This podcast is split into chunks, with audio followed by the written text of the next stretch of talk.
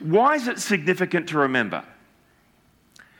And there's something profoundly spiritual about remembering. And so I want to connect uh, our talk, because I want to take you back to some of God's activity in this very place and in this community of faith. But I want you to realize it, it, that there is a theme in Scripture about remembering. Listen to Isaiah 46, verse 9.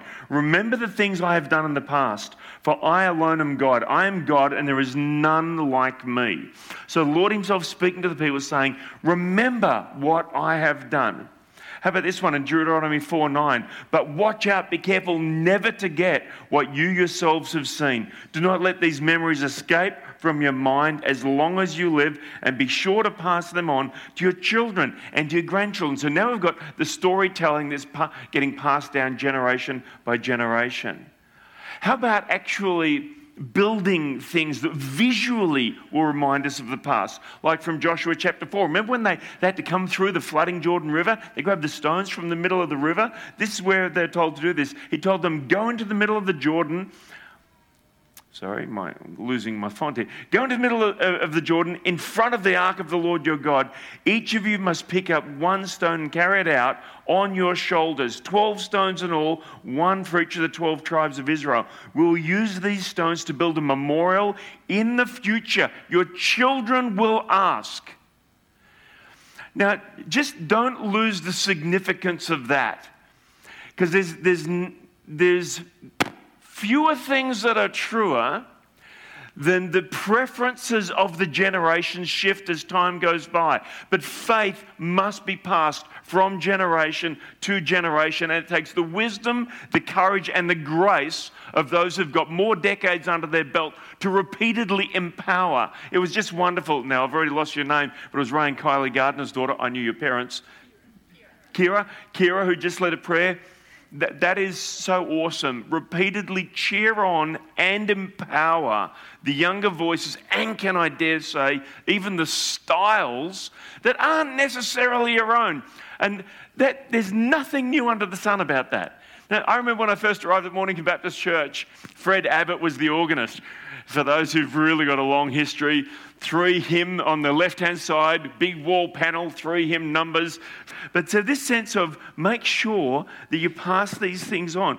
We will use these stones to build a memorial in the future. Your children will ask you, What do these stones mean? Then you'll tell them. They remind us that the Jordan River stopped flowing when the ark of the Lord's covenant went across. These stones will stand as a memorial among the people of Israel forever. And of course, just one final one, and you'll recognize it very well from 1, uh, 1 Corinthians 11, which connects to the Lord's Supper. I'll just go to those that final little line there. This is my body, which is given for you. Do this what in remembrance of me. So remembering is really important. We can never live in the past. You, you, like, you can't drive a car perpetually looking in the rear vision mirror. We mustn't live in the past. We must live in the present. But the past does inform us about the future. Remembering is really, really important.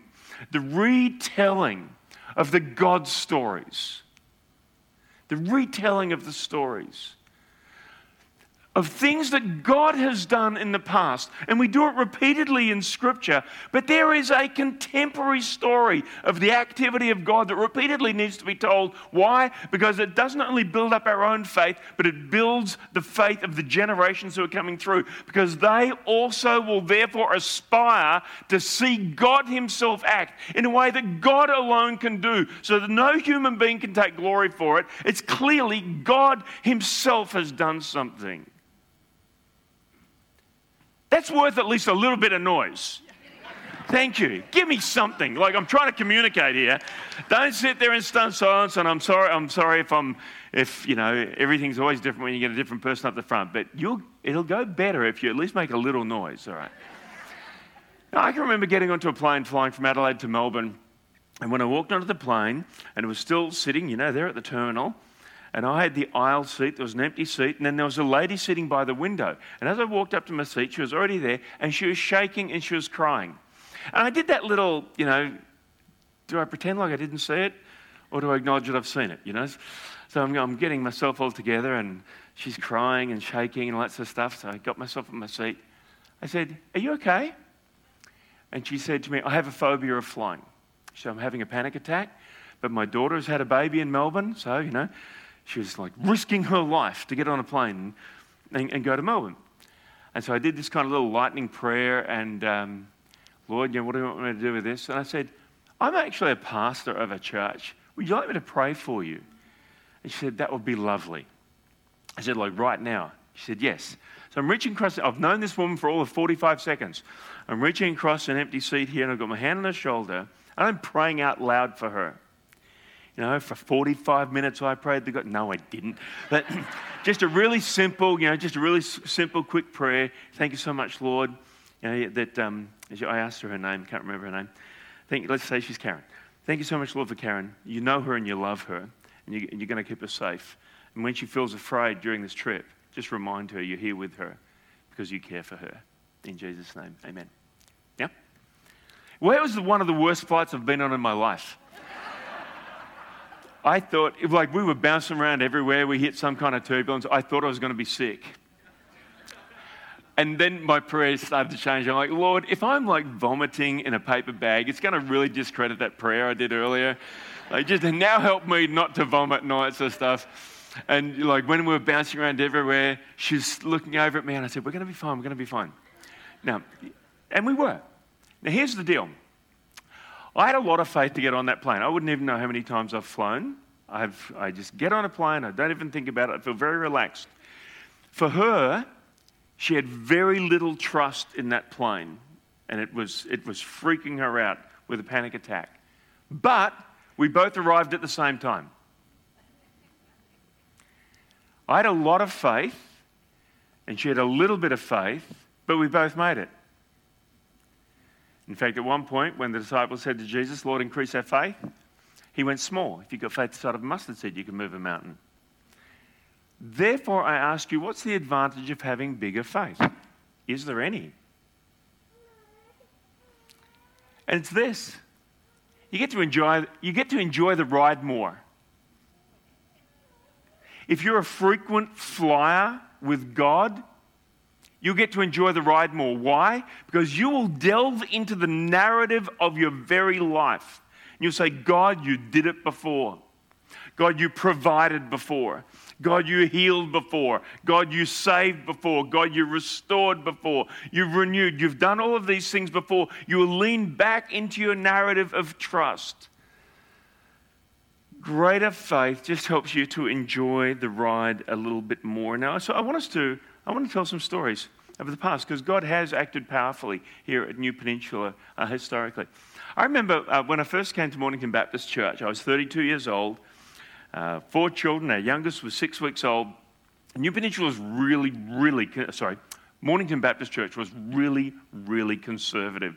I remember on my first month, we are about to have a communion service. I asked a woman to say a prayer at communion, and that woman said to me, No woman has ever said a prayer at communion in the history of this church.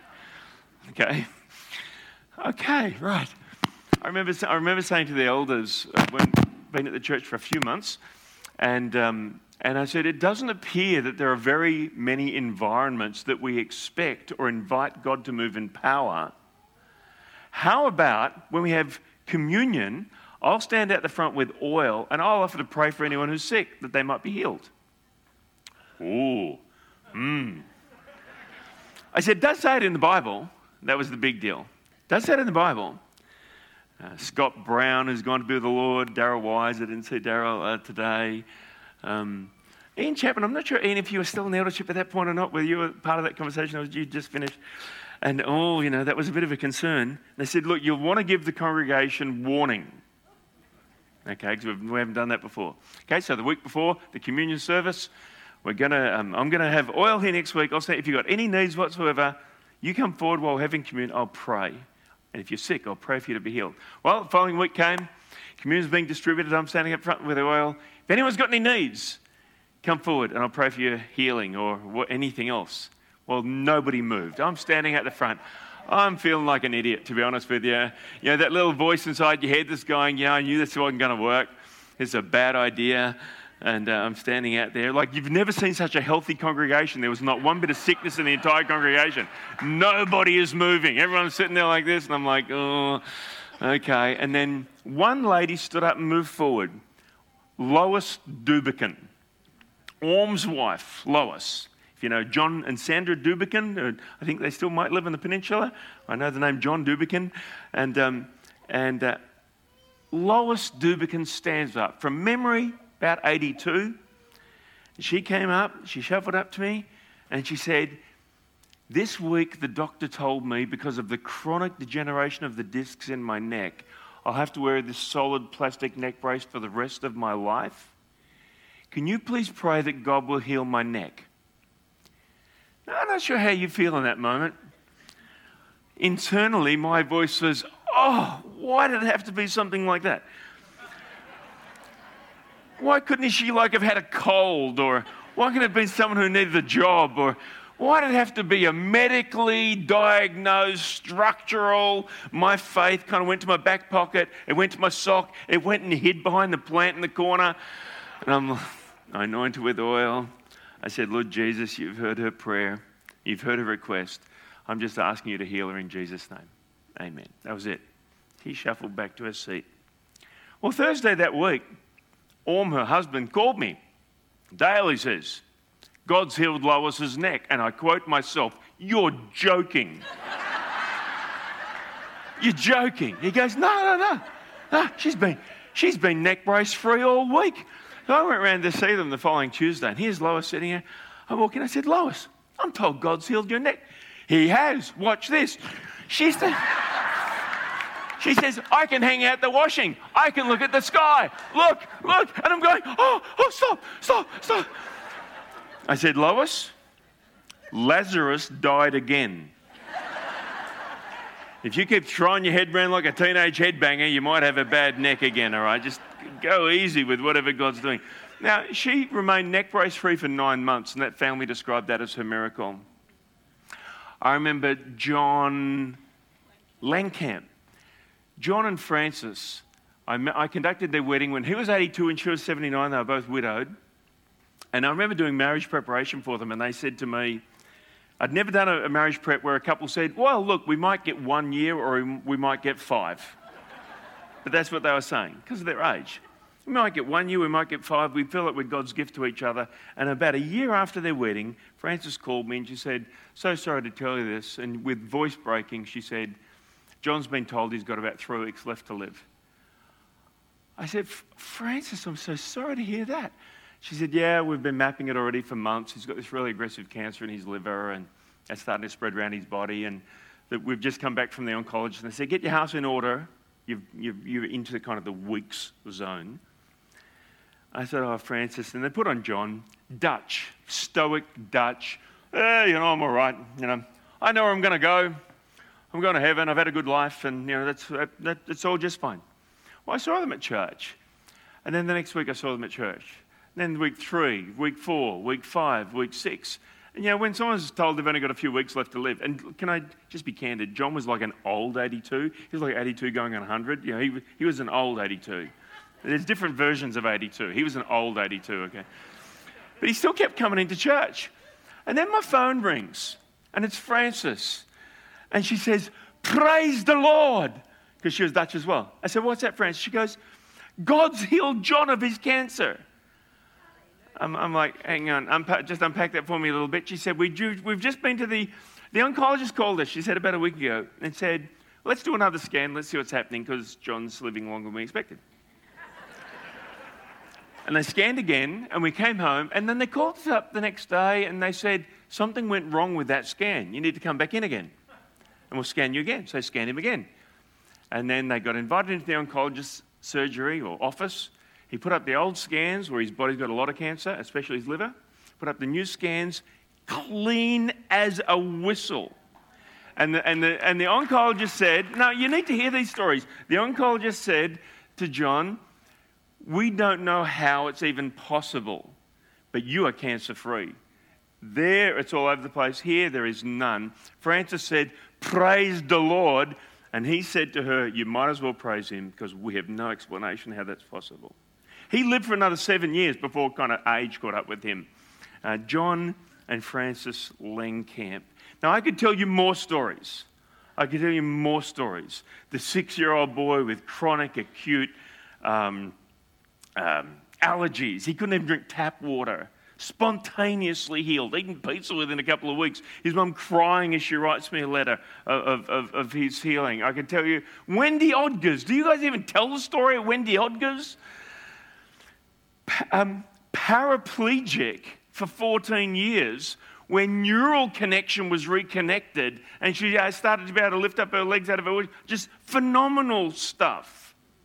A god who heals. It's in your historic narrative of this church i got no idea what your theology is i know there's always going to be in any gathering like this some who are cessationists god doesn't do it anymore and i just say to you our narrative in this church does not agree with your theology God has healed, does heal, continues to heal.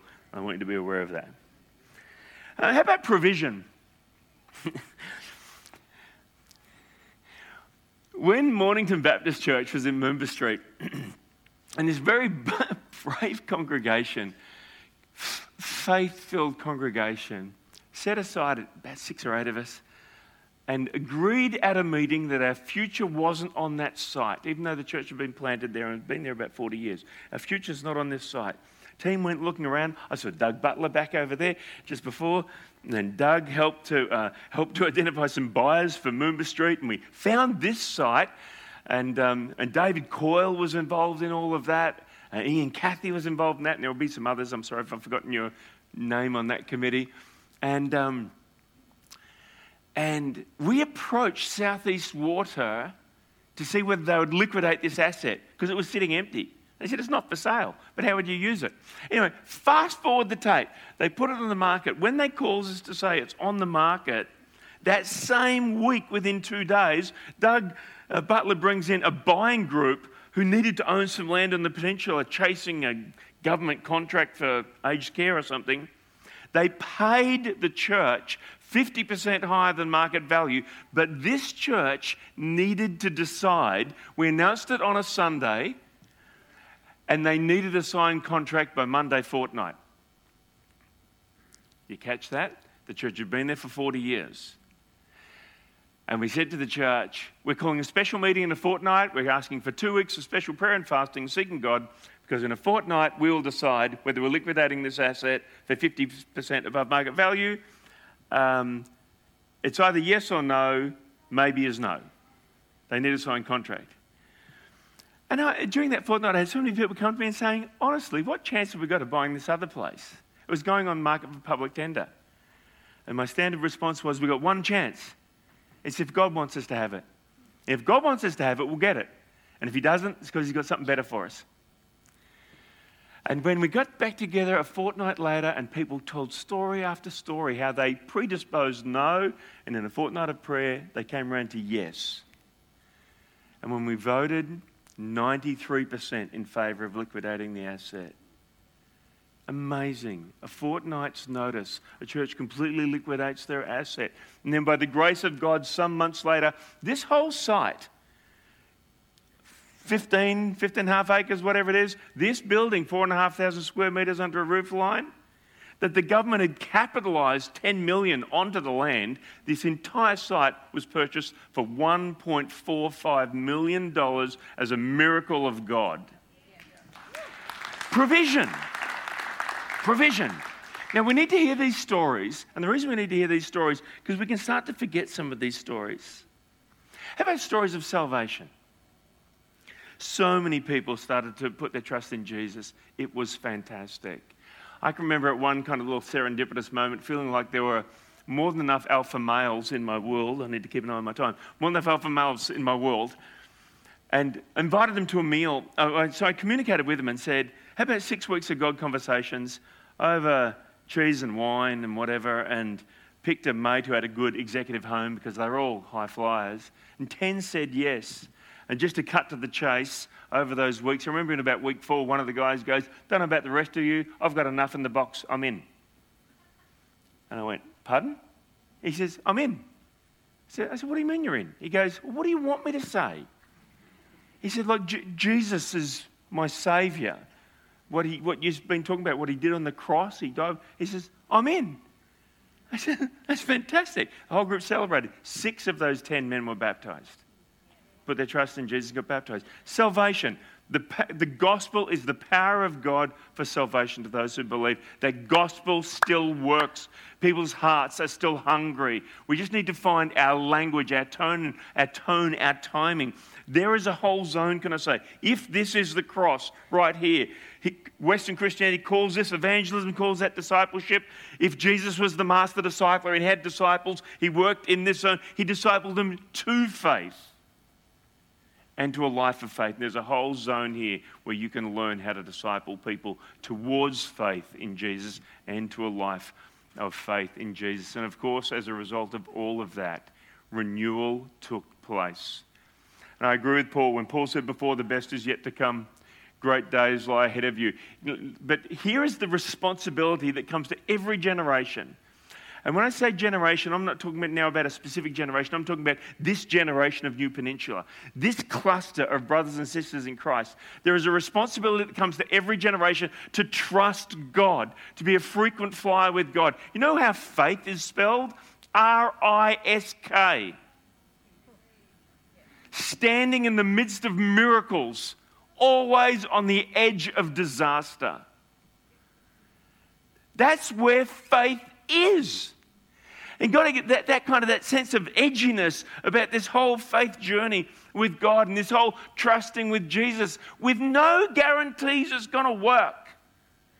But a sense of unction and compulsion, this sense of prompting and empowerment by the Holy Spirit. that, that God, oh, that God would raise up men and women who dare to trust Him People who are far more concerned with what God thinks than what the, the person who might lift an eyebrow would think. That people who will be courageous, prompted, and empowered by the Holy Spirit. People who will be generous. They'll find their wallet, and the issue won't be, oh, could I even afford to tithe? They would be saying, God, what do you want me to invest into your work? That the work will be well resourced that the church won't be perpetually double guessing itself about whether or not we can do an initiative. We feel like the Lord wants us to do an initiative, but we can't really afford it. Oh, for goodness sake, find your wallet. We're a first world. No, I'm serious. We're a, honestly, if you want to get any sense of how much you trust God, check your bank balance. Honestly, we're a first world nation one of the richest nations in the world. This gathering right here is inside like the top 1% of global wealth, and we struggle to find a dollar, and it just, it just says everything about our heart. See, the pastor can't say this. Get a visitor in. Yeah? Like, what's wrong with you people, you know? no, it's not because I know anything, by the way. I'm, I'm just speaking in principle. If that applies to you, well, so be it. Uh, I'm just speaking in principle. Now, so this, this, this living God, this living God, this Jesus who continues to touch and transform lives, this community of faith where everything will be born out of prayer, guided by the Holy Spirit, empowered, risky, taking the, taking the ground so that the defensive ramparts of hell, otherwise known as the gates of hell, will not prevail against the forward advance of this church. Amen? Amen? Good. Would you please pray with me? Our Father in heaven, I want to pray right now, actually, for anyone who's in the room who's never put their trust in Jesus. And if that's you, I give you an opportunity to do it right now. Because the ball's in your court. Bible already says God has declared his love for us in this while we were still sinners, Christ died for us. God has already made the sacrifice to demonstrate how much He is for you and how much He wants you. It's not an invitation to be religious, it's an invitation into a relationship with Him. And if that's you, and if you're uncertain about your standing with God right now, You've been trying to figure out whether you can be good enough and aligned enough and all those sorts of stuff. And I just want to say to you right now your invitation is to put your trust in Jesus, to say to Him, What you did on the cross, you did for me. And I'm just going to invite all heads to be bowed right now, just for a sec. And I, if you know exactly what I'm already talking about, fill this room with your prayers for one person who's uncertain about their standing with God. And if that's you and you're uncertain, I invite you now. Pray with me like this. Say, God in heaven, thank you so much that you do love me and you care for me. Thank you that you loved me enough to self sacrifice to have Jesus die on the cross for my sins. And right now, with faltering faith and with varying levels of internal conflict, I want to reach out and I want to say yes and say, Thank you, Jesus, what you did on that cross, you did for me. And I'm going to turn away from my self rule and I'm actually going to face you now and say, Forgive me. Make me a son or a daughter of the living God. Now, while all heads and while lots of people are praying for you, if that's you, and it might only be you, if that's you on the count of three, I'm going to invite you to be brave and own it. I'm going to invite you to lift your face. I don't care if you're a child or a senior citizen or anywhere in between. I'm going to invite you to lift your face and raise your hand above your head and catch my attention and own it. Say, Today, today, I'm putting my trust in Jesus. Are you ready? On three. One, two, three. If that's you, raise your hand right now. Bless you, bless you, bless you, bless you. Raise your hand, bless you, ma'am. You give it, wave it above you. Over here, right up the back. Bless you, ma'am. Raise your hand high. Over here, lift your face as well. I want to see your face. Come on, you got your head down over there with your hand raised. That's it. Bless you, bless you. Over there, mate. Good on you. Cheers. Young lady, bless you. That's awesome.